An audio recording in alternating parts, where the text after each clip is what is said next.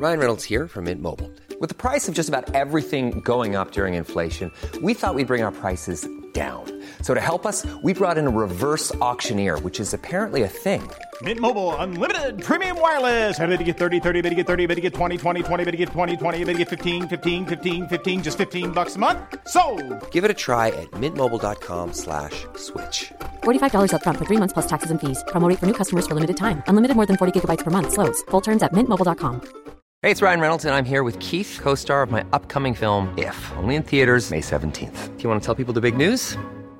All right, I'll do it. Sign up now and you'll get unlimited for $15 a month in six months of Paramount Plus Essential Plan on us. Mintmobile.com slash switch. Upfront payment of $45 equivalent to $15 per month. Unlimited over 40 gigabytes per month. Face lower speeds. Videos at 480p. Active Mint customers by 531.24 get six months of Paramount Plus Essential Plan. Auto renews after six months. Offer ends May 31st, 2024. Separate Paramount Plus registration required. Terms and conditions apply if rated PG. When you're ready to pop the question, the last thing you want to do is second guess the ring. At Bluenile.com, you can design a one of a kind ring with the ease and convenience of shopping online. Choose your diamond and setting. When you find the one, you'll get it delivered right to your door. Go to Bluenile.com and use promo code LISTEN to get $50 off your purchase of $500 or more. That's code LISTEN at Bluenile.com for $50 off your purchase. Bluenile.com code LISTEN.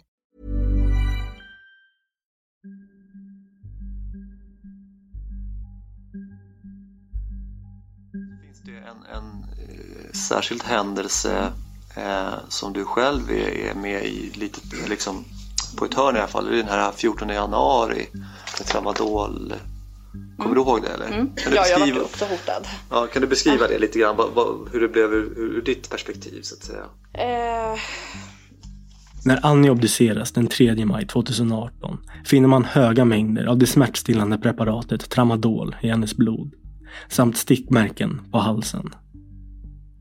Misstankarna leder till att det är Abbe som ska ha injicerat hela mängden tramadol i henne. Men det är svårt att bevisa. För händelsen den 26 april är det inte första gången Annie påträffas med höga halter tramadol i sig. Ett liknande scenario utspelade sig tre månader tidigare, den 14 januari. Även den gången tillkallas polis och ambulans till lägenheten, där de möter en omtöcknad Annie. Och i ambulansjournalen som upprättas står det antecknat citat. Kvinna som vid tiotiden tagit fem stycken tramadol 200 milligram.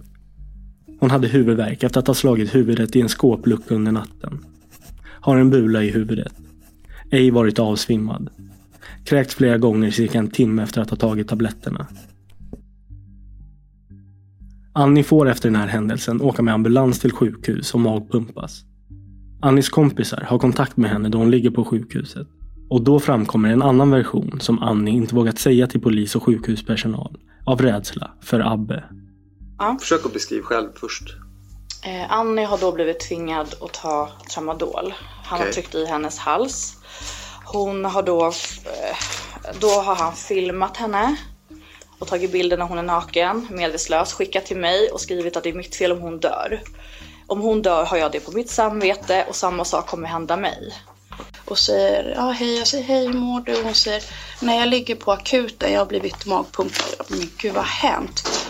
Och då berättar hon att hon har blivit, eh, att hon hamnat på akuten och blivit magpumpad eh, för att han har tryckt ner tabletter i hennes hals. Eh, hon berättar för mig att det uppstår något bråk mellan Annie och Abbe. Och att han säger åt henne att hon ska svälja de här tabletterna. Genom att han, hon tog dem själv. Och sedan så fick ju Abbe panik enligt henne och eh, typ du borde in, du, jag trodde inte du skulle ta dem, bla bla bla och eh, sätter fingrarna i halsen och hon spyr typ. Eh, men eh, enligt henne så var det redan för sent. Och hon får väl något epilepsianfall tror jag eller någonting liknande. Eller något anfall i alla fall får hon och enligt det hon berättar är att han typ tar bilder på henne under den här tidpunkten. Eh, konstigt, man brukar ju hjälpa liksom. Ja, i alla fall. Eh, han tar bilder på henne under den här tidpunkten och börjar skicka till hennes familj. Alltså till oss kompisar har hon ju inte sagt något annat. Än att hon... Att hon har blivit tvingad och nedtryckt Okej. tabletter i halsen. Jag förstår.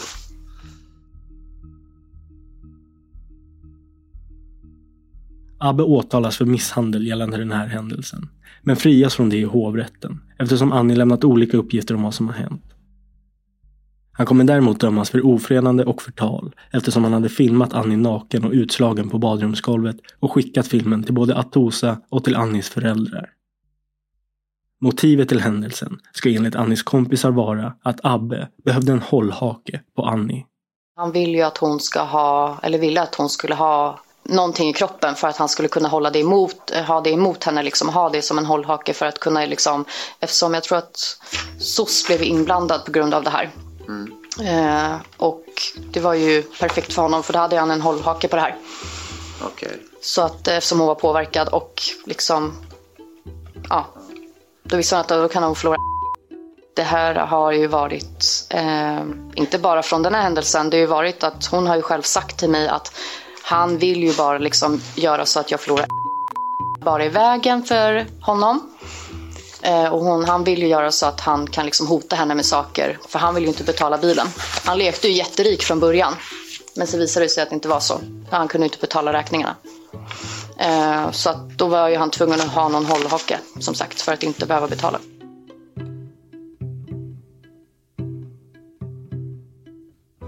Du lyssnar på Rättegångspodden och på den sista delen om Abbe Blattelito och kvinnan i badkaret. Mitt namn är Nils Bergman. Jag ser att de håller på att gå in i badrummet. Och då tänkte jag bara, alltså vad är, vad är det som händer nu? Alltså det, det, här, det här är inte sant. Sen den kvällen, eller sen den natten, så var han inte... Skulle inte jag säga att han var sig själv. Ljuger hon eller har du stått och gjort någonting där? Nej, hon ljuger. Okej. Okay. Mm. Och det är på grund av er. Det är ni som har gett henne ledtrådar. Ja, det hade självklart varit bättre om en rättsläkare hade fått vara på platsen och uh, mm. bedöma det hela. Du sa att du ringde till henne från Järva krog. Det har jag hört flera gånger nu. Ja, men alltså det gjorde jag. Men jag tror inte hon svarade då. Men då hade du varit behövt koppla upp mot en mast i Järva krog och det gör inte du. Ja, alltså, ja. Ingen aning. Tidigare har han dömts av Solna tingsrätt till 18 års fängelse för mord samt grov kvinnofridskränkning och ett flertal andra brott. Hovrätten ändrar tingsrättens dom och frikänner mannen från åtalet för mord.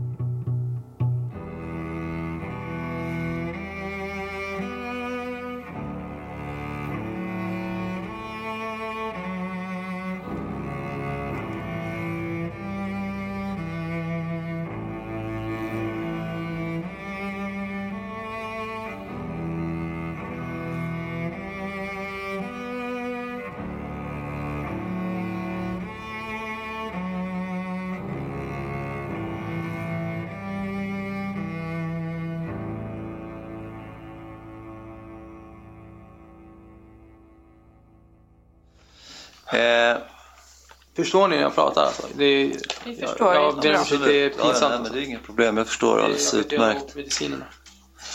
Eh, jag tänker eh, just den här 14 händelsen, 14 januari eh, händelsen. Vi hör åklagaren Thomas Mattsson och den tilltalade Abbe Blattelito. Under tingsrättsförhandlingarna som hålls i Solna tingsrätt våren 2019 så tar Abbe mediciner som påverkar hans talförmåga på så sätt att han ibland börjar stamma och har svårt att formulera ord. Utöver mord står Abbe även åtalad för bland annat misshandel och grov kvinnofridskränkning, ofredande och förtal. Vi börjar med att höra Abbes version om vad som hände i lägenheten den 14 januari då Annie fick i sig fem stycken tramadoltabletter. Jag tänkte på, eh, för det är ju så att du skriver från Annis telefon både till Atossa och till hennes föräldrar här på, eh, ja, på dagen den 14. Där. Varför har du hennes telefon? Kommer du ihåg det? Efter hon tog överdosen? överdosen. Ja, det som händer där. Varför har du hennes telefon under? Det var bara...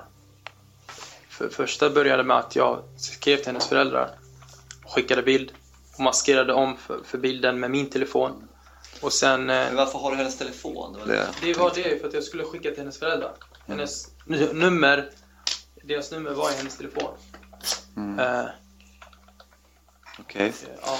Och, och, jag förstår inte riktigt det där. Var, varför ringer du inte till hennes föräldrar eller någon annan? Eller ringer till ambulans om du är så orolig? Varför skickar du film? För att jag vet att hon har sagt väldigt mycket om mig till, till alla runt henne angående mitt våld. Så att jag ville bara bevisa att jag försöker lämna henne, men hon kan inte acceptera läget. Plus att hon behöver hjälp från er. För om ni hjälper henne och jag går vidare med mitt liv så kommer hon bara glömma det här och släppa allting. Mm.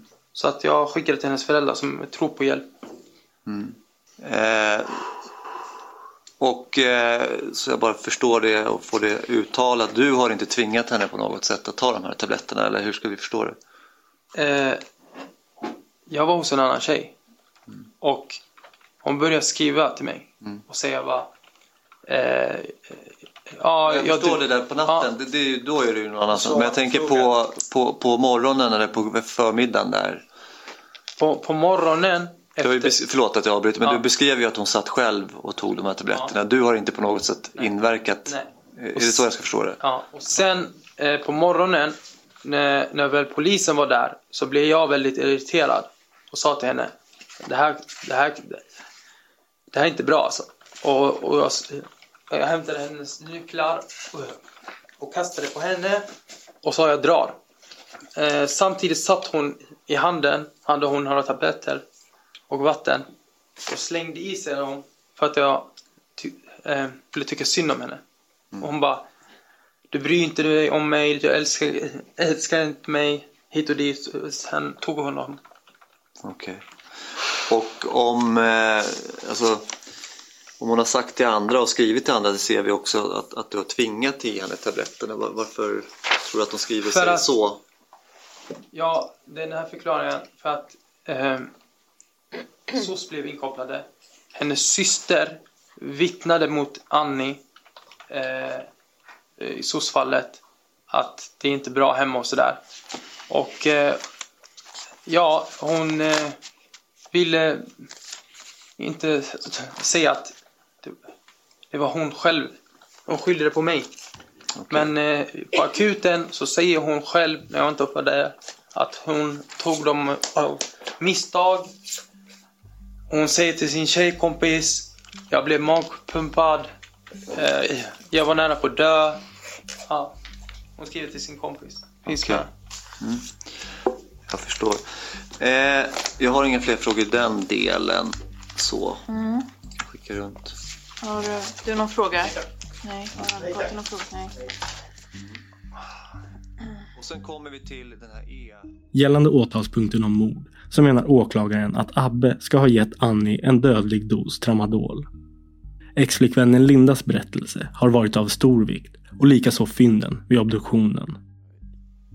I initialläget så är man ju väldigt eh, öppen och försöker aktivt att inte liksom mållåsa sig på, på en diagnos eller en dödsorsak tidigt. Det, det är ju felaktigt så att säga. Vi hör rättsläkaren Martin Sattlos. La jag märke till eh, de här eh, stickmärkena då på kroppen.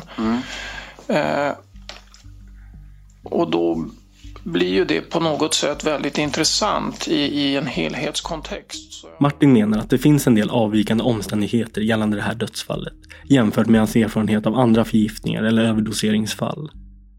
Bland annat faktumet att ett barn fanns i lägenheten samt att det inte fanns några spår av de vanligt förekommande antidepressiva läkemedlen i hennes blod. Samt att det inte fanns några tecken på att Annie injicerat narkotika intravenöst tidigare. Martin upptäcker stickspår på Annies hals men kan också konstatera att tramadol har intagits oralt. Grundresonemang nummer ett är att det finns en uttalat hög nivå med tramadol i blodet. Eh, och då kan ju den hamna i kroppen företrädesvis via munnen, via intag eller via injektion. Ja. Och eh, sett från eh, rent rättsmedicinskt eh, håll så är det, förefaller det för mig intressant att försöka reda ut eh, och då är det ena resonemanget jag för för mig själv det är ju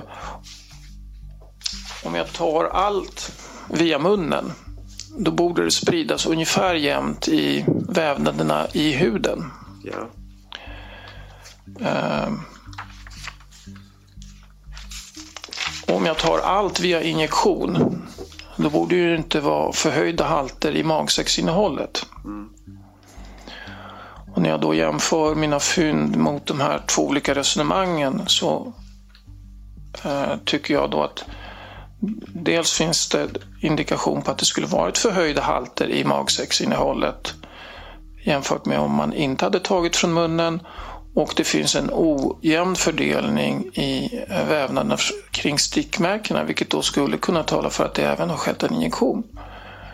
Alltså jag, jag, I den, min utsaga så menar jag så här, det talar mer för att det har förekommit både injektion och intag än antingen det ena eller det andra.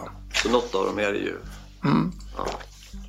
Men det är fortfarande en relativt låg säkerhet. Jag förstår. Martin reagerar också på den anmärkningsvärt höga halten tramadol i blodet. 12 mikrogram, som motsvarar omkring 20 till 30 tabletter. Men fortfarande, alltså vill jag poängtera att ehm,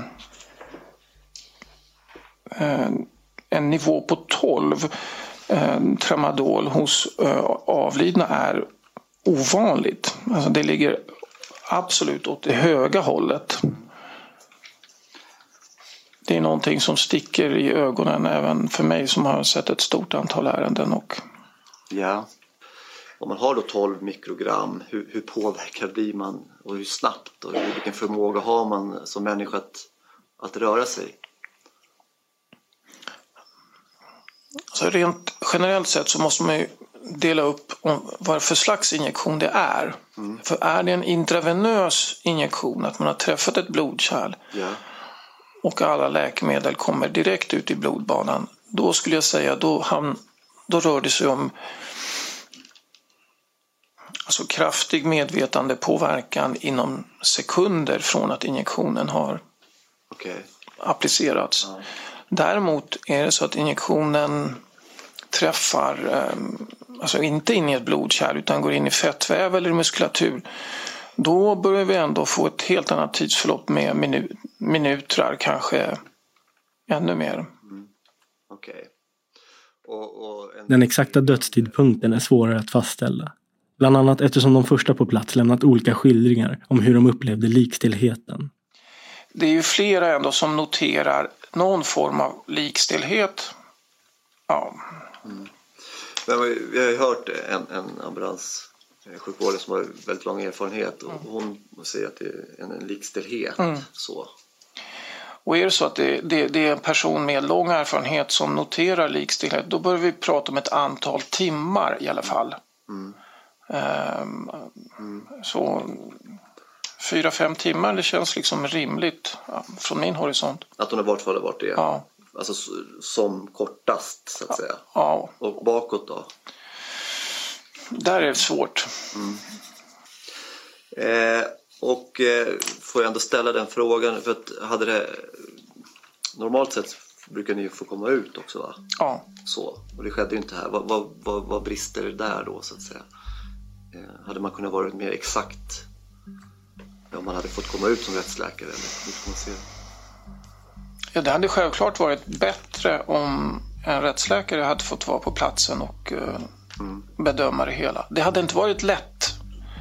Just med tanke på att kroppen ligger i, i eh, varmt eller ljummet vatten. Eftersom kroppstemperaturmätning är en central del av dödstidspunktsbestämningen. Obduktionen av Annie visade att hon injicerats med tramadol i halsen, men också intagit tramadol oralt. Åklagaren menar att ett mord har ägt rum och att det är Abbe som är gärningsmannen. Motivet till mordet ska ha varit att Abbes fasad på Instagram och som influencer var hotad.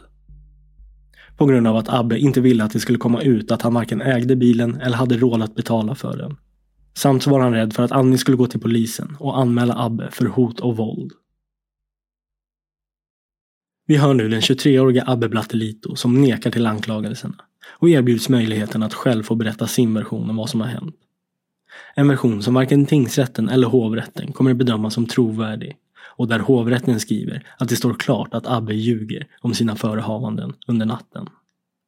Vi börjar från det inspelade mobilsamtalet mellan Annie och Abbe den 25 april. Så det där eh, bråket var inget ovanligt. Det enda som var ovanligt att jag spelade in det för jag tyckte hon lät så, så helt hysterisk och ja, sa konstiga saker. Så att det, det, var inget, det var inget nytt. Alltså det hennes hot och sådär. Men, men vad var det som var så konstigt då? Att, eh, att jag var hemma hos henne på helgen innan. Hon var gullig. Sen eh, från ingenstans ringer hon och skäller ut mig. För en räkning för typ 2 5. Jag bara säger okej okay, jag kan betala den här räkningen men då vill jag ha kontrakt på det. För du sitter varje gång du ser någonting att jag någonstans med Linda då blir du irriterad. Varje gång du ser att jag har hennes bil, har lånat hennes bil, då blir du irriterad och börjar hota. Och det var ren svartsjuka. Och eh, hon bara, någon får betala den här fakturan. Jag bara, jag betalade förra fakturan på 8000. Jag har inte ens fått se min bil alltså. Hon bara, jag skiter i någon av er ska betala det här, jag skiter i vem som har gjort det här. Så jag pratade med Mido, jag bara, kommer du stå upp och ja, ställa upp och be betala någonting? Uh, alltså jag ber om ursäkt, det är medicinen jag tar som gör så att jag stammar. Det är för att det ska vara lugnt så att, ja. Det är pinsamt men ja. Uh, så jag bara, kan du betala? Han bara, alltså, nej jag har väldigt, jobbat väldigt få pass denna månad. Så jag kan inte betala. Så jag bara, ja men då får jag betala för skiten då. Uh, ja. Uh. Abbe berättar vidare hur han och Linda åker hem till henne. Han tror att han sover lite middag innan han blir rastlös och föreslår att de ska hitta på någonting. Ja, sen eh, kom jag på, vill du gå ut Linda? Vill du hitta på något idag? Hon bara, ja vadå? Men det var typ mitten i veckan. Så typ, det är inga krogar som är öppna då. Så, här. Eh, så jag bara, vi går till kasinot. Sa jag till henne. Och eh, ja, jag duschade sådär. Och sen eh, tog jag min vardagliga spruta. När det gäller ja, steroider. Och eh, eh, kom ihåg att jag tog ut någonting från kylen och åt. Sen gick, åkte vi in mot stan. Eh, Linda började dricka väldigt tidigt så fort jag sa att vi går ut ikväll. Mm. Så hon eh, började dricka hem, redan hemma. Väl på Casino Cosmopol menar Abbe att Linda börjar bli för full och även otrevlig mot personalen. Ja, hon var lite högljudd och sådär så jag bara skitsamma vi går. Och sen tänkte jag köra hem till Östberga då. Då var tunneln stängd. Eh, så att jag hamnade på väg mot Solna. Typ mot mig. Så jag fick tanken så här bara. Eh, eh, nu när jag väl är på väg mot Solna då kan jag väl stanna hos Annie och lämna pengar. Men vad fan ska jag säga till Linda då? Så jag frågade Linda. Jag bara. Eh, är du hungrig? Hon bara nej. Jag bara, vill du ha sig? Hon bara nej. Då tänkte jag, fan då kan jag stanna på Statoil. Hon är så påverkad så jag kan stanna på Statoil. Springa in och köpa sig. Sen typ säga till henne att jag ska på toa. Då hinner jag springa upp till Annie och lämna pengar. Abbe berättar hur han väljer att parkera en bit ifrån Annis lägenhet eftersom han inte vill att Annie ska råka se Lindas bil. För det skulle göra henne svartsjuk. Så jag parkerar bilen där nere. Uh, ja, jag lämnade allting, nycklar och sådär i bilen. Så jag gick upp. Jag ringde Annie. Först eh, på Facetime, tror jag. Om jag det vet jag, det som står med. Men jag ringer Annie. Eh, hon svarar inte så. Sen skickar jag ett sms. När jag väl skickade så åkte smset inte iväg som blått. Då åkte smset iväg som ett grönt sms. Eh, och då, då, då anar man själv att hon, hon har stängt av sin telefon. Eh, och då försökte jag några repeterade gånger skriva till henne. Och hon öppnade inte. Sen ringer jag Linda. Eh, nej, så jag, jag vänder mig och går tillbaka. Eh, när jag går tillbaka så ser jag att bilen är borta. Vid det här laget har Linda valt att köra iväg med sin bil. Vilket Abbe blir arg över, så han ringer upp henne. Och så jag bara, vad håller du på med? Alltså, du drog från mig. Och så typ hon bara började skälla ut mig. Hon bara du går alltid till Annie så fort vi bråkar. Jag bara vi har inte bråkat jag och du. Du blev full jag skulle gå och lämna pengar. Varför tar du så allvarligt alltså? Så... Och då, då kör vi Facetime och hon har sin telefon i handen. Och så från ingenstans hon bara Shit polisen kör efter mig. Jag bara vart är du? Hon bara Tinsans tunneln på väg mot Östberga. Eh, från Solna. Så hon bara polisen kör efter mig. Hon bara vad ska jag göra? Jag är skitfull. Jag bara alltså jag har ingen aning. Hon bara jag måste lägga på. Så hon la på. Jag bara ah, skitsamma. Jag gick upp till lägenheten igen. Jag gick och satte mig vid trapp, trapphus, eh, vid trappuppgången utanför porten. Eh, varför jag satt mig kvar där för att jag vet att tidningsbudet kommer alltid mellan två till fyra. Eh, det är en mörk kille för jag brukar komma hem sent. Och eh, eh, han brukar alltid komma hem och då öppnar han porten och lämnar eh, tidningar. Och sen finns det hysterik de senaste månaderna när jag har inte haft nyckel. Varje gång jag inte kommer in i porten då krossar jag rutan i porten och jag går in. Vet inte vad, ja det är inget... Eh, I alla fall. Eh, men jag valde att inte göra det för jag fick inte svar av Annie. Jag visste inte om hon var hemma. Är inte hon hemma och jag går och krossar rutan så kommer hon veta att det är jag. Så jag satt på min eh, Insta där. Jag kommer inte ihåg om jag har ringt andra samtal. Men då började jag paddla mig till, eh, ja, jag gick och, till min lägenhet istället. Så jag går till min lägenhet. Det tog en halvtimme max att gå. Jag stannar på vägen och pissar utanför Volvo. Sen går jag under tunneln och går upp till min lägenhet. Jag öppnar eh, porten. Jag går upp för trappan, jag bor första våningen. Jag börjar kolla mina fickor. Jag bara, fan, jag har inga nycklar på mig. Jag, de är kvar i bilen. Abbe berättar hur han återigen försöker få kontakt med Linda. Men hon svarar inte, så han beslutar sig för att ta en taxi till hennes lägenhet. Inte heller där kommer han in, eftersom Linda just då är hos sin kompis Mattias. Men det vet inte Abbe om, så han ringer 112 och uppger att han är orolig över att han inte fått tag på sin flickvän och tror att hon kanske har varit med om en bilolycka eftersom hon kört onykter. Och sen säger hon till mig, du behöver inte vara orolig. Har inte, vi har inte fått in någonting. Ingen ambulans eller polis. Hon kommer säkert hem. Sa till dem att jag har bråkat med min tjej då. Ehm, och då satte jag mig i, i, i uteterrassen och väntade.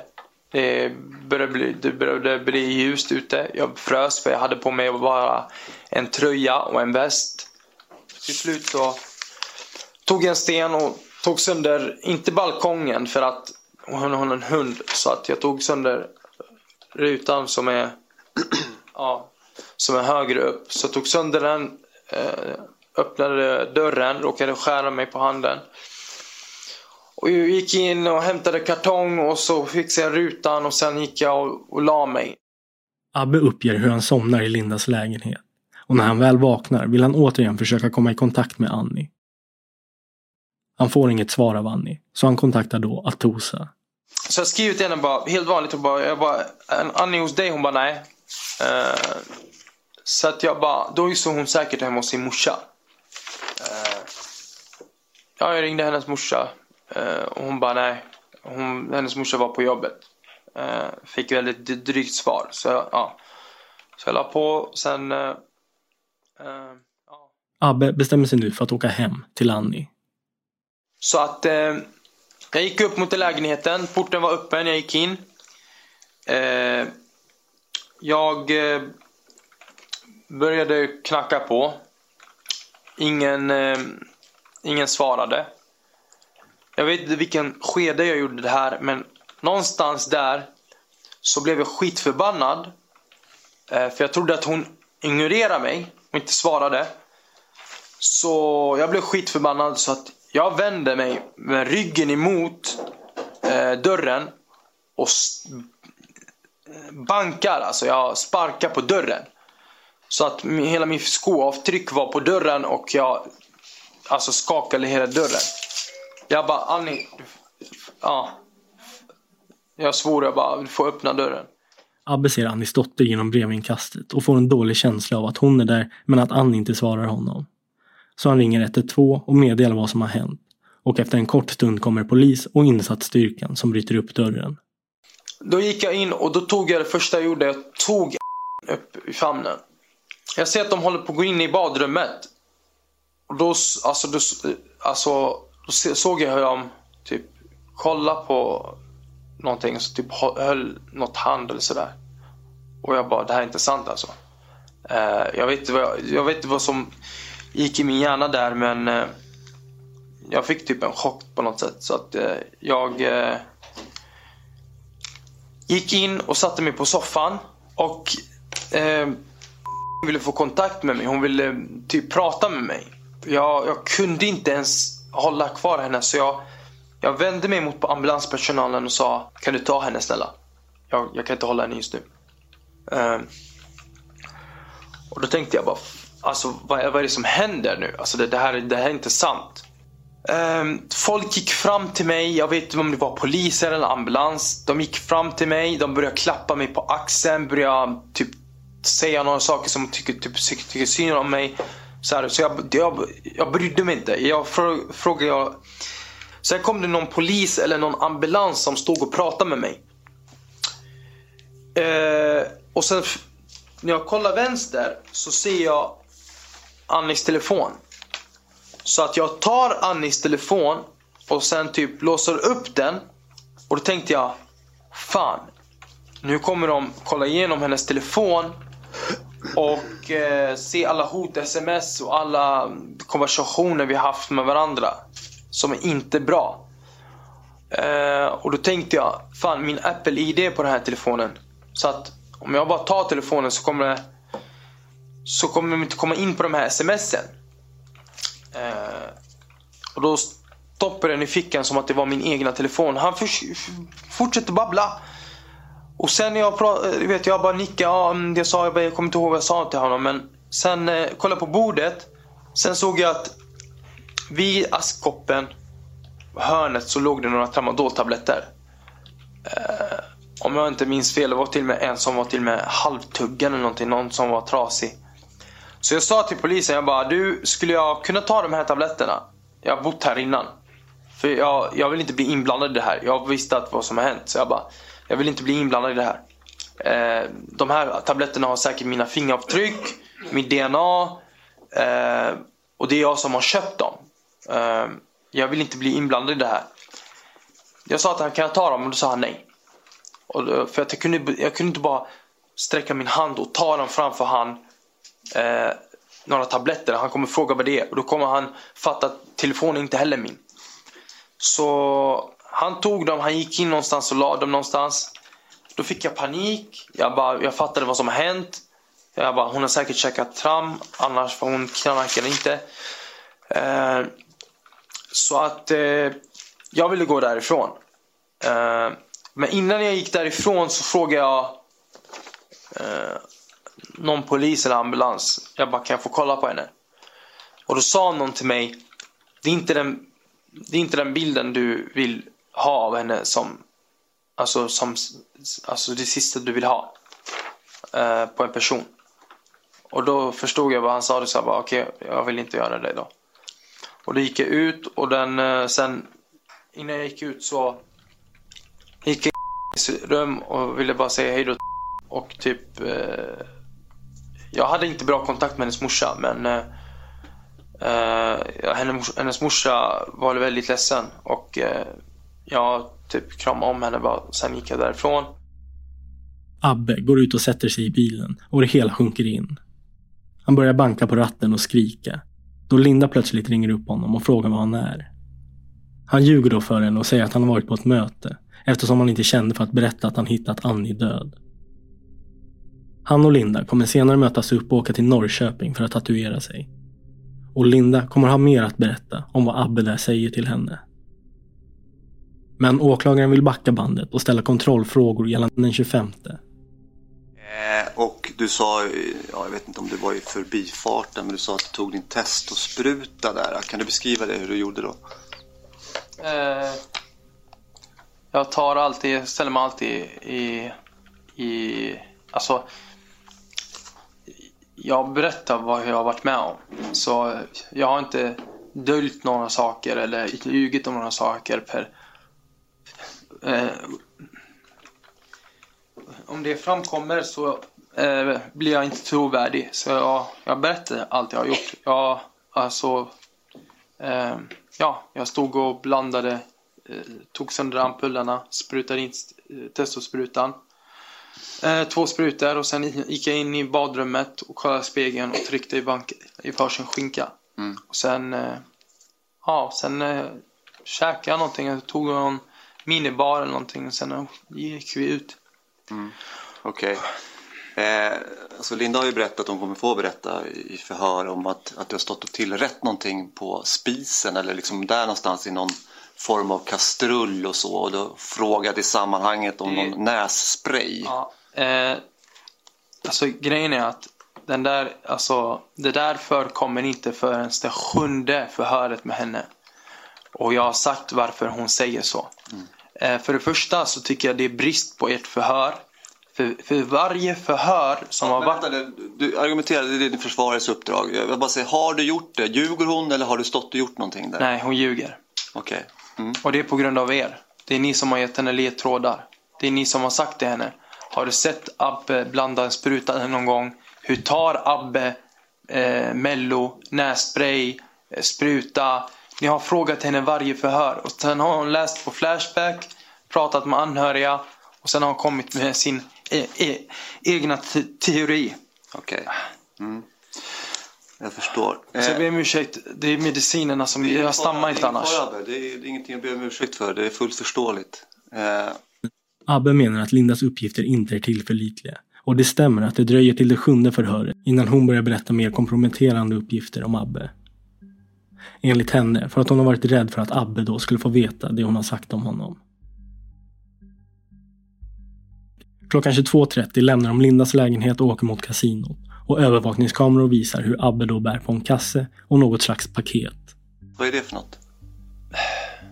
Det, det är faktiskt eh, ingen aning eh, vad paketet, jag kommer inte ihåg vad paketet var. Eh, men det låg kvar i bilen.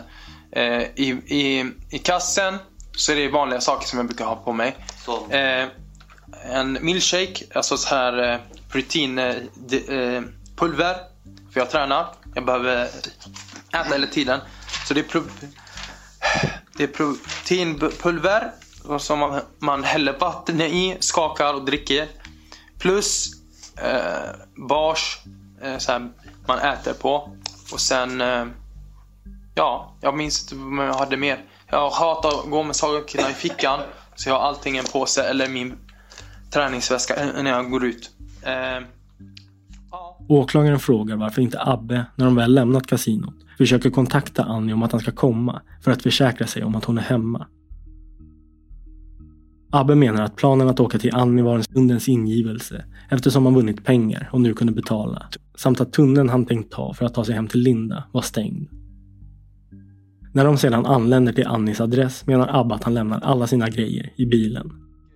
Jag lämnade mina nycklar och allting. Jag tog på, mig bara min jacka. Eh, det var kallt ute. Jag var Vad är det påsen? Ingen aning, det kommer inte jag ihåg. För det finns ju uppgifter om att du hade med den i taxin sen. Eh, om, det, om, det, om det säger så så eh, måste det stämma. Men jag hade till och med, jag tror, påsen med mig tillbaka till Linda. Den ligger hemma. Samma påse. Eh, ja, då gick jag hem och... Eh, Vänta lite bara innan du går vidare. Eh, när du sitter, eller när du är, jag menar ju att du är i lägen- lägenheten, så ringer du till eh, Linda. Mm. Och Linda har ju förhör sagt att hon hör barn i bakgrunden. Ja, det- Vad har du för det- kommentar till det? Har du varit uppe i lägenheten och ringt till Linda? Nej, jag var inte. Varför skulle jag vara i lägenheten och ringa Linda när jag har gömt bilen längst ner från Annie? Det går inte ihop. Jag bara frågar. Åklagaren tror inte på Abbes uppgifter om att han bara varit utanför Annis port. För utredningen visar att Abbes telefon var uppkopplad mot en mast vid Törnbacken i en timme och en kvart. Samt att han under 18 minuter av den tiden var uppkopplad på Annis wifi. Och resten av tiden uppkopplad mot 3G-nätet. Det är möjligt att koppla upp mot Annis wifi även om man står precis utanför porten. Men det framgår också att det är bra 4G-täckning utanför Annis hus. Men så fort man kommer innanför porten kopplas man upp i 3G-nätet. Och en skärmdump som säkras från Abbes telefon visar att han klockan 02.01 är uppkopplad mot wifi. Och att du har ficklampan på där. Är det taget då där? Ja. Varför tog du ficklampan på? För det är mörkt ute. Okej. Vad skulle du göra då vid porten? Ficklampan? Eh, det är mörkt utanför bostaden. Okej. Det är alltså, det är, vad, ska jag göra annars? Ja, jag bara undrar. på- det, och hör hur du låter. Jag tar en screenshot. Mm. Alltså det var, det var inte med meningen ens att ta en screenshot. Jag hade ficklampa på, jag hade wifi på. Mm. Det är inget jag tänkte på. Nej, Nej, det verkar inte som det. Alltså hade jag varit i lägenheten då hade inte jag haft behövt ha ficklampan på.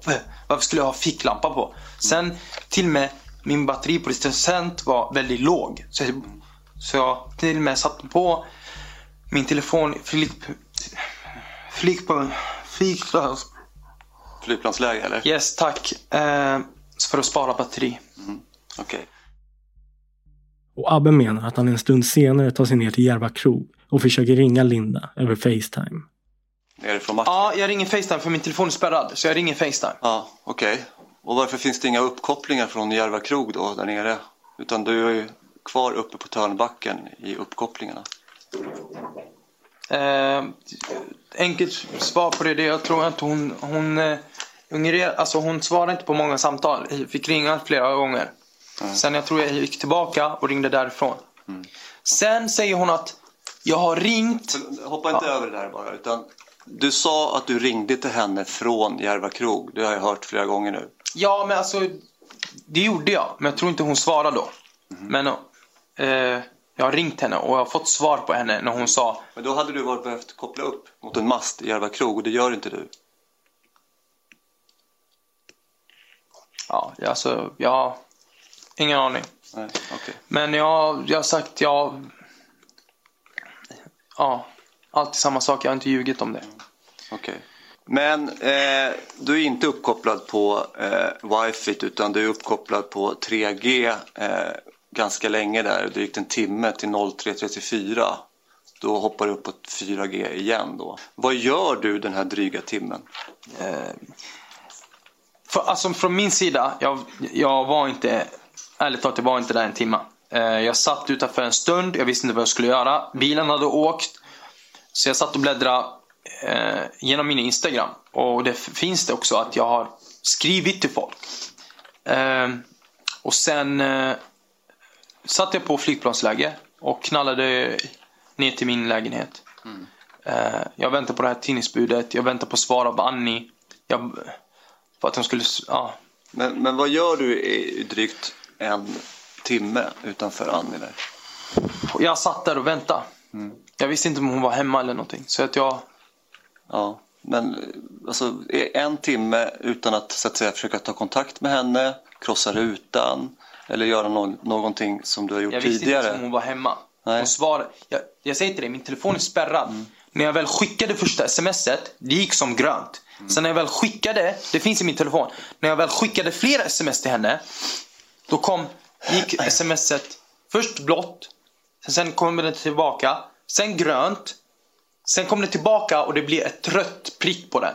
För den kan inte skickas. För min telefon är spärrad. Det, den är konstig. Ibland skickar, skickar den ett sms, ibland inga alls, ibland kan jag ringa en gång ni har min telefon. Det finns listor. Men, men jag tänker på en timme, drygt en timme väldigt lång tid när du inte ens vet om hon är hemma eller någonting. Varför går du inte tidigare hem? För att jag, jag visste inte vad jag skulle göra. Jag väntade på tidningsbudet. Jag, jag, jag, jag satte mig där och jag var... Alltså... Men vad var det som fick dig att gå sen då? Och inte vänta in För att det blev tidningsbudet? kallt. Det blev sent. Det- Jag var trött. Jag bara, jag går hem. I Abbes historia lämnar han sedan Törnbacken för att bege sig hem till sin lägenhet på Fyrgränd som också ligger i Solna. Men det åklagaren hakar upp sig på är att Abbe berättade att han upptäckte att han inte hade sina nycklar på sig när han står utanför sin dörr. Som jag uppfattade dig här tidigare så, så gick du in och sen så när du var uppe vid dörren så upptäckte du att du inte hade några nycklar. Ja. Okej, hur kom du in i porten? mm, koden. Ja, det finns ju bara en inpassering 0310. 0310? Ja, det måste vara jag. Ja, men då är du uppkopplad bort hos Annie på den masten som inte räcker ända bort till Fyrgränd.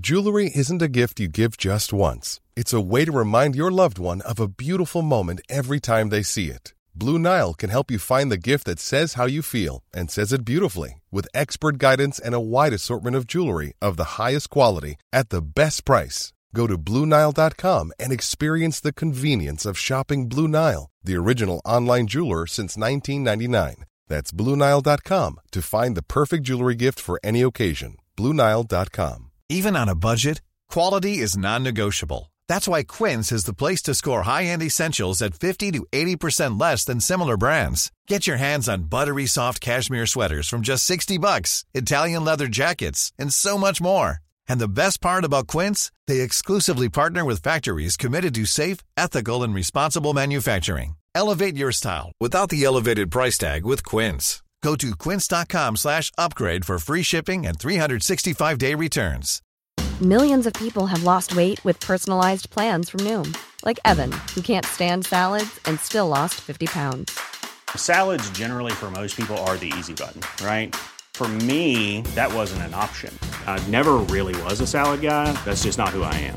But Noom worked for me. Get your personalized plan today at Noom.com. Real Noom user compensated to provide their story. In four weeks, the typical Noom user can expect to lose one to two pounds per week. Individual results may vary. Planning for your next trip? Elevate your travel style with Quince. Quince has all the jet-setting essentials you'll want for your next getaway, like European linen, premium luggage options, buttery soft Italian leather bags, and so much more. And it's all priced at 50 to 80% less than similar brands. Plus, Quince only works with factories that use safe and ethical manufacturing practices. Pack your bags with high-quality essentials you'll be wearing for vacations to come with Quince. Go to quince.com slash trip for free shipping and 365-day returns. Even when we're on a budget, we still deserve nice things. Quince is a place to scoop up stunning high-end goods for 50 to 80% less than similar brands. They have buttery soft cashmere sweaters starting at $50, luxurious Italian leather bags, and so much more. Plus, Quince only works with factories that use safe, ethical, and responsible manufacturing. Get the high-end goods you'll love without the high price tag with Quince. Go to quince.com slash style for free shipping and 365-day returns. When you need mealtime inspiration, it's worth shopping Kroger, where you'll find over 30,000 mouthwatering choices that excite your inner foodie. And no matter what tasty choice you make, you'll enjoy our everyday low prices, plus extra ways to save, like digital coupons worth over $600 each week. You can also save up to $1 off per gallon at the pump with fuel points. More savings and more inspiring flavors make shopping Kroger worth it every time. Kroger, fresh for everyone. Fuel restrictions apply. Som vi har varit ute och kollat på. Jag vet inte, det, det är någonting som inte stämmer. Jag, jag, jag har bett advokaten ta en tekniker för att det är någonting som inte stämmer. För att ni säger att jag har varit där en timme och jag säger till er nej. Jag säger till er jag behöver inte ljuga om det. Jag var uppe i min lägenhet och försökte öppna dörren. Jag hade ingen ny, ny, nyckel. Mm. Men tre har ju varit ute med Adriana, hon kommer få redovisa för det här. Att, Absolut. Det finns i Men jag står telefonanalysen jag står fortfarande för det jag att sagt. den masten räcker inte bort till Fyrgränd som du är uppkopplad på. Och då har jag sagt, då har jag sagt min, 34. lyssna, då har jag sagt min teori till er. Att när jag var på plats så satte jag på flygplansläge till slut för jag hade låg procent på batteriet. Och sen knallar jag dit. När jag väl kommer fram till Fyrgränd så sätter jag på telefonen igen. Och då blir den kopplad senare skede till en ny mast. Har vi en ny inspelning igång? Mm. Ja, Adriana, eh, kan det vara så att eh, man hänger kvar på en mast ända bort till eh, ja, Fyrgränd och Årsta sen? Eller? Alltså du menar de... Nej, men om alltså man har en sista, uppkoppling 03.34 på den här masten, Mm. kan det vara så att den ligger kvar? Alltså eh, om man har gått tidigare än det här? ja. Jaha, du menar så? Att Ja. man skulle gå tidigare än 03.34? Ja, och att den liksom bara hänger kvar där. Ja, Så- nej. Alltså gör du saker aktivt med en telefon så uppdateras ju den Mm. hela tiden. och kopplar ju upp på den masten som är starkast och närmast. Mm. Eh, annars så skulle man ju kunna ligga kvar hur länge som helst på allt möjligt men Mm. nej. Och då, dessutom är det så pass långt avstånd emellan så att det finns så mycket master under vägens gång Mm. dit bort. Så att du skulle hoppat in på, på någonting annat. Den är inte tillräckligt stark för att kunna ligga kvar så länge. Så ni har måttat ner vid Järva och måttat vid Fyrgränd då? Dagen efter, när Abbe befinner sig i Annis lägenhet, vittnade polisen Sanne om att Abbe ska ha nämnt någonting om att det var hans fel. Har du till polisen eller annan person där inne sagt att det var mitt fel? Ja. Vad var det för något? Eh, alltså, jag väl, känner väldigt mycket skuldkänslor då. För att? För att det var mitt fel egentligen. För att? För att jag fick henne till att må så dåligt och att tabletterna... Eh, hon hade ingen aning om de här tabletterna förrän jag kom in i hennes liv. Det Men var hur jag kunde du veta att de här tabletterna hade orsakat hennes död just då? för att jag såg dem på, på, på bordet. Och helgen innan så såg jag att hon hade tramadol. Och jag vet att hon har missbrukat det. Eh, så att i min, i min hjärna så var det mitt fel. Jag, jag, jag klandrar mig fortfarande själv tills idag att det, det är mitt fel. Vet man hur Abbe är så vet man att han är väldigt mycket. Han är väldigt så hyper. Okej. Han är, ja men han syns och hörs liksom. Ja. Men sen den kvällen eller sen den natten så var han inte, skulle inte jag säga att han var sig själv. Nej. För att? Alltså hur märks det? Han var väldigt låg, han var tillbakadragen, han, eh, han pratade inte så mycket. Okej. Vi hör återigen Abbes dåvarande flickvän Linda. Hon och Abbe ses igen redan samma dag som Abbe hittat Annie avliden. Till henne säger han att han har varit på ett möte under dagen. De åker sedan till Norrköping för att tatuera sig och är där över helgen. Och Linda noterar hur Abbe inte är sig själv utan är väldigt låg och tillbakadragen jämfört med hur han brukade vara. Det är inte förrän de åker hem igen på söndagen som Abbe börjar berätta. Vi ska hämta honom på Fyrgränd. Och han stannar bilen precis innan lägenheten. Och säger, gå ut ur bilen, lämna telefonen i bilen. Så våra telefoner ligger i bilen och vi står utanför bilen.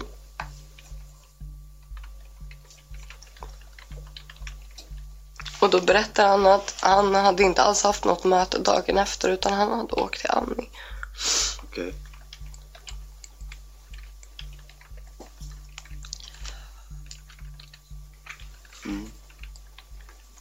och ringt polisen. Och så sa han att om de tar mig och om de häktar mig så måste vi hålla oss till samma story. Mm. Och vad var det för story då?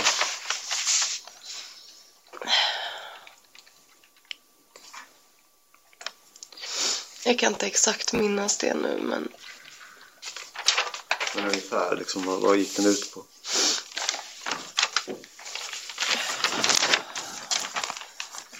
Nej men att vi bara skulle ha varit vid kasinot liksom och att vi inte skulle ha varit där vad jag kan minnas. Och det enda jag försökte tänka på var att jag inte skulle reagera när han sa någonting för om jag reagerade. Han sa till mig när vi åkte därifrån att jag verkade ta så himla lätt på det. Mm.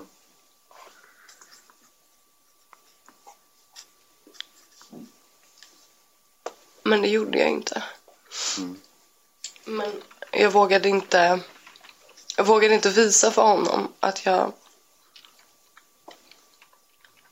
att jag inte tog lätt på det. För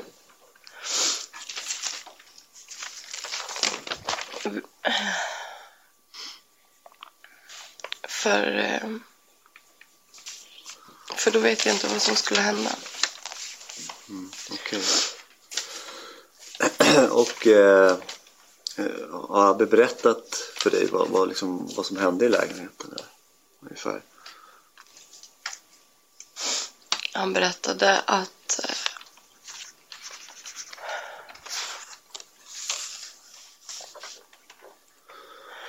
Han berättade att hon inte hade gjort något motstånd. Okej.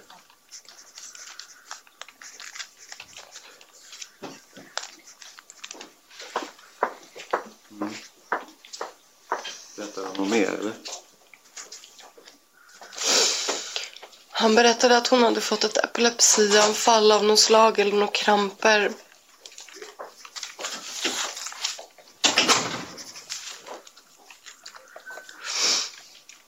Och att han hade försökt ge henne vatten. Oj, jordgubbar. Vad sa du på slutet? Och jordgubbar. Okej. Förlåt.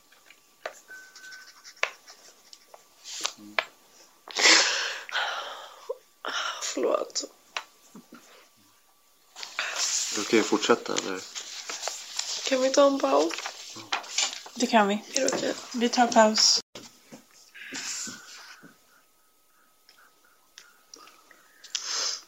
Ehm, han berättade att han hade lämnat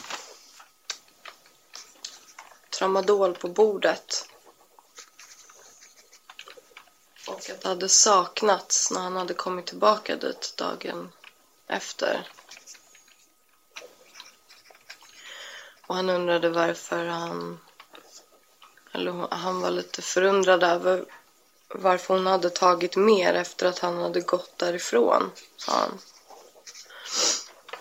Eller att det hade... Ja, det hade saknats tramadol i alla fall. Han, han sa att han hade lämnat... Då när han hade gått därifrån så hade han lämnat på bordet. Och sen så att det hade saknats när han hade kommit dit. Mm. Kommer du ihåg, eh, berätta någonting om hur läget var med Annie då när han hade lämnat? Eller? Nej, han sa... Jag kan inte minnas att han sa någonting om det. Mer än att hon hade fått det här anfallet och att, Mm. att han hade liksom gett henne vatten. Och... Mm. Men jag tänker på vilket skick hon var i, kommer du ihåg det? Eller? Jag minns inte om han sa någonting om det. Jag tänker om, hon, om han sa om hon levde eller var död eller? Kommer? Nej, Du kommer inte ihåg det eller? nej. Okej. Det finns nämligen på sidan 33-25 tror jag. Eh, att du har sagt att eh, eh, han har berättat för dig i övre delen av den här sidan 33-25 eh, att hon hade varit liksom vaken när han gick. Att hon levde när han gick därifrån. Kommer du ihåg det?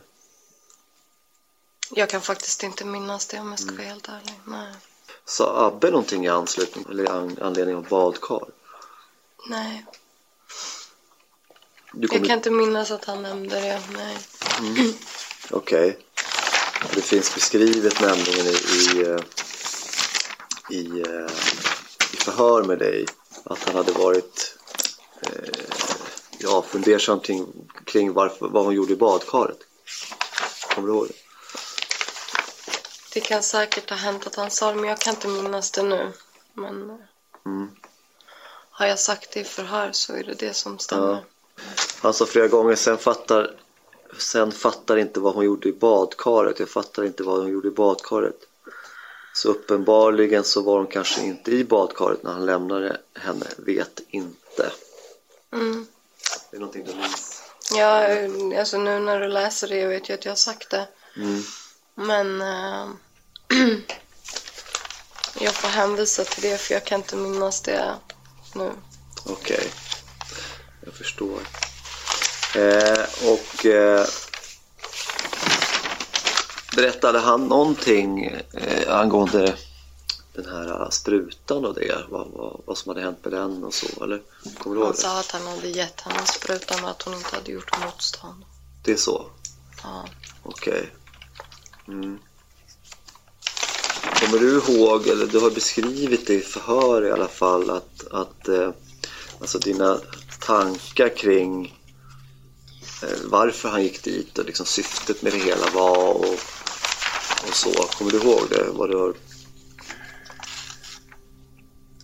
vad du hade för tankar och funderingar kring det? När jag satt i bilen utanför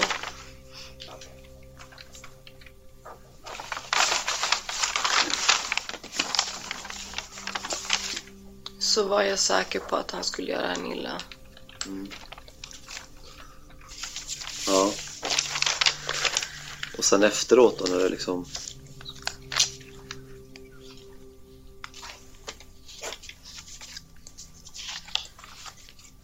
Har du haft några funderingar kring om vad han hade för tankar med det här? Och...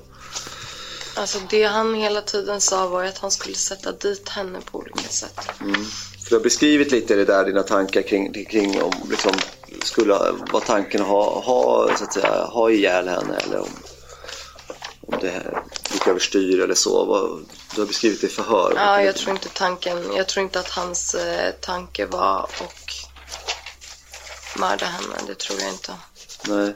Och vad tror du som har hänt då? Jag tror att han ville, att han ville, han, han, han ville sätta dit henne. Han ville, hans största mission i allt det här var ju att få hon, henne att förlora för det var hennes käraste. Mm.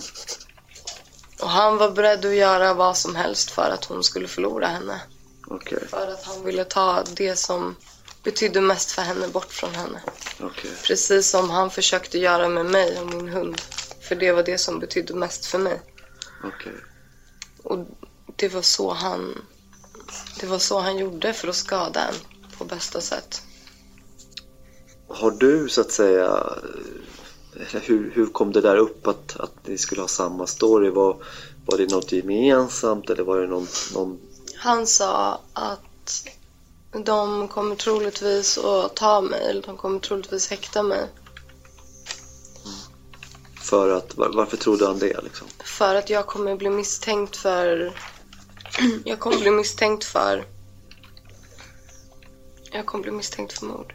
Okej, okay, och varför trodde han att han skulle bli det då? Han har ju precis stått och sagt till mig att han har... Att det var att... Ja. Att han har haft ihjäl henne liksom. Mm. Okej. Okay.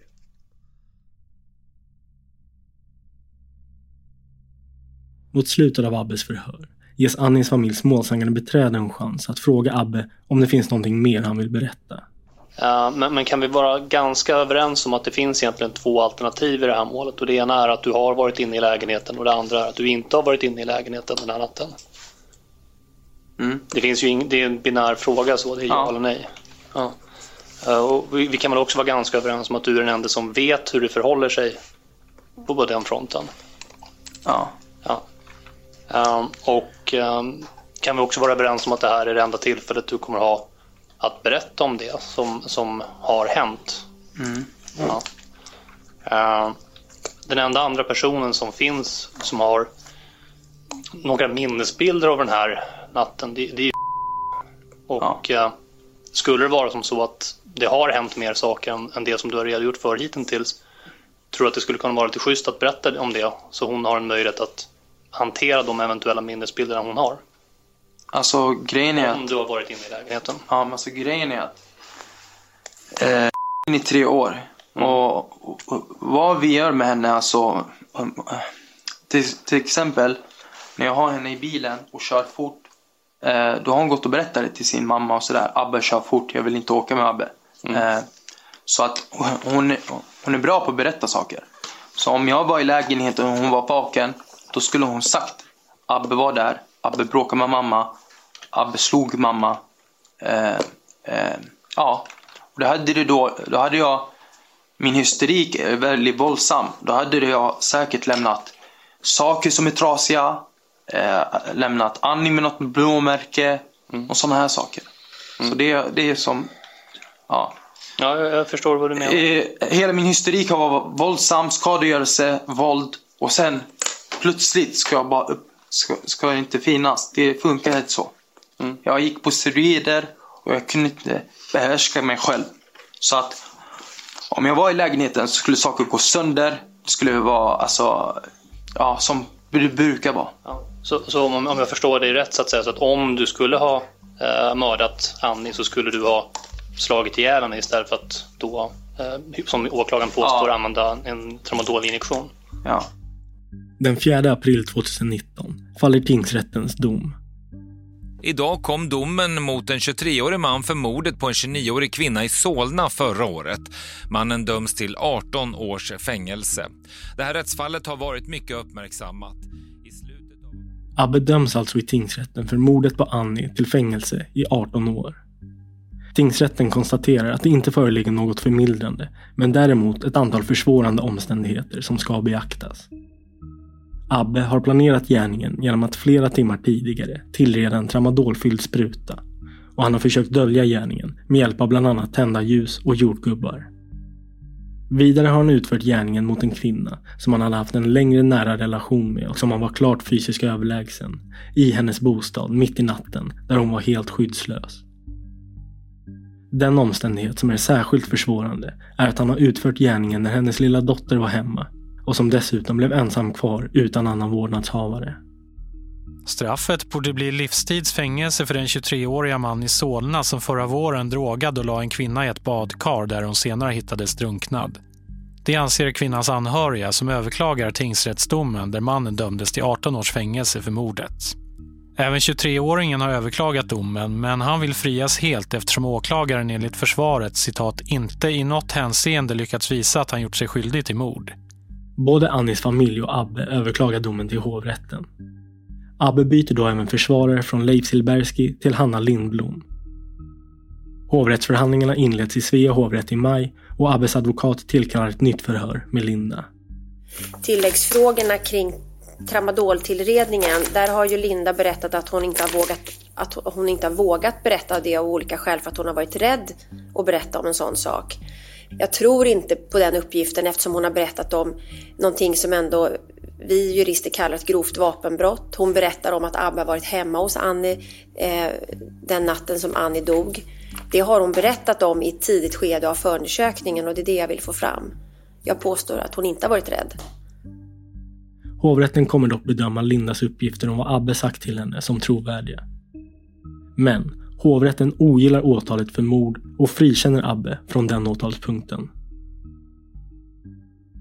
Hovrätten menar att det inte är särskilt sannolikt att Annie medvetet tagit sitt liv och delar tingsrättens slutsats om att det är utrett att Abbe tagit sig in i porten och befunnit sig inne i Annis hus i över en timme den aktuella natten och den omständigheten är mycket besvärande för honom. Det finns även utredning som talar för att Abbe hade motiv till att skada Annie. Och det är också klarlagt att det fanns tramadol i hans bostad dagarna innan den aktuella kvällen. Det står klart att Abbe ljuger om sina förehavanden på natten eftersom han förnekat att han varit inne i Annis lägenhet. Ett för hovrätten viktigt fynd är det förhållandet att det vid obduktionen återfanns tramadol i Annis magsäck. Vilket tyder på att Annie i vart fall delvis fått i sig tramadol oralt. Det finns inte något objektivt fynd som ger stöd för att det framkommit någon strid mellan Abbe och Annie. Eller för att han med fysiskt våld skulle ha tvingat henne att också svälja tabletterna. På vilket sätt han skulle ha lyckats förmå Annie att svälja tramadol som åklagaren hävdar måste ha skett ger inte utredningen svar på. Enligt hovrättens mening går det inte att få en entydig bild av vad som inträffade i Annis bostad natten till den 26 april. Men med tanke på att det fanns stickmärken på Annis kropp och det förhållandet att det inte återfunnits någon spruta med rester av tramadol kvar i lägenheten anser hovrätten att det är utrett att Abbe gett Annie en viss mängd tramadol via injektion. Hur stor mängd han tillfört henne är dock oklart eftersom hovrätten inte kan utesluta att hon själv intagit tabletter. Sammantaget har åklagaren inte förmått styrka sitt påstående att Abbe citat dödat Annie genom att ha försatt henne i ett dödligt förgiftningstillstånd orsakat av tramadol och innan eller efter det har placerat henne i ett badkar med vatten. Åtalet för mord ska därför ogillas. Abbe Blattelito döms däremot till ett fängelsestraff på tre år och sex månader för en rad andra åtalspunkter såsom flera fall av misshandel, olaga hot, skadegörelse och ofredande.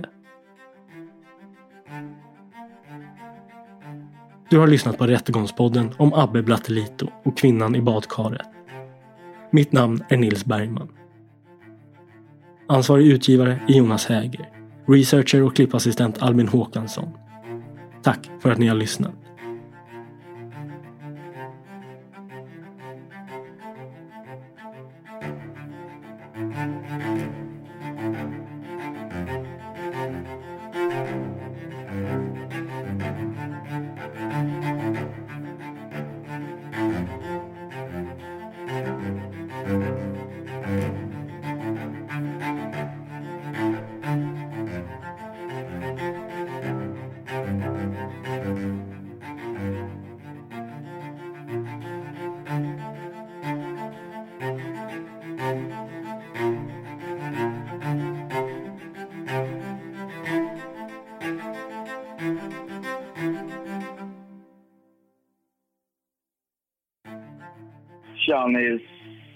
Andreas här. Tack för att du orkar berätta och klippa ihop rättegångar. Jag blir så jävla besviken på att inte samhället kan göra mer för dessa kvinnor som råkar ut för detta. Det har funnits många väckarklockor för att hjälpa dessa kvinnor men ändå sker det här hemska gång på gång. Det är helt jävla bedrövligt. Det känns som att myndigheterna inte tar saker och ting på allvar. Man blir frustrerad och besviken som medborgare. Tack än en gång. Fortsätt med det fina jobb med podden. Hej. Rättegångspodden är en Tall Tale produktion. Ansvarig utgivare är Jonas Häger. Och Rättegångspodden görs i samarbete med Lexbase. Ange rabattkoden Rättegångspodden när du blir ny betalande medlem på lexbase.se och få tre kostnadsfria domar.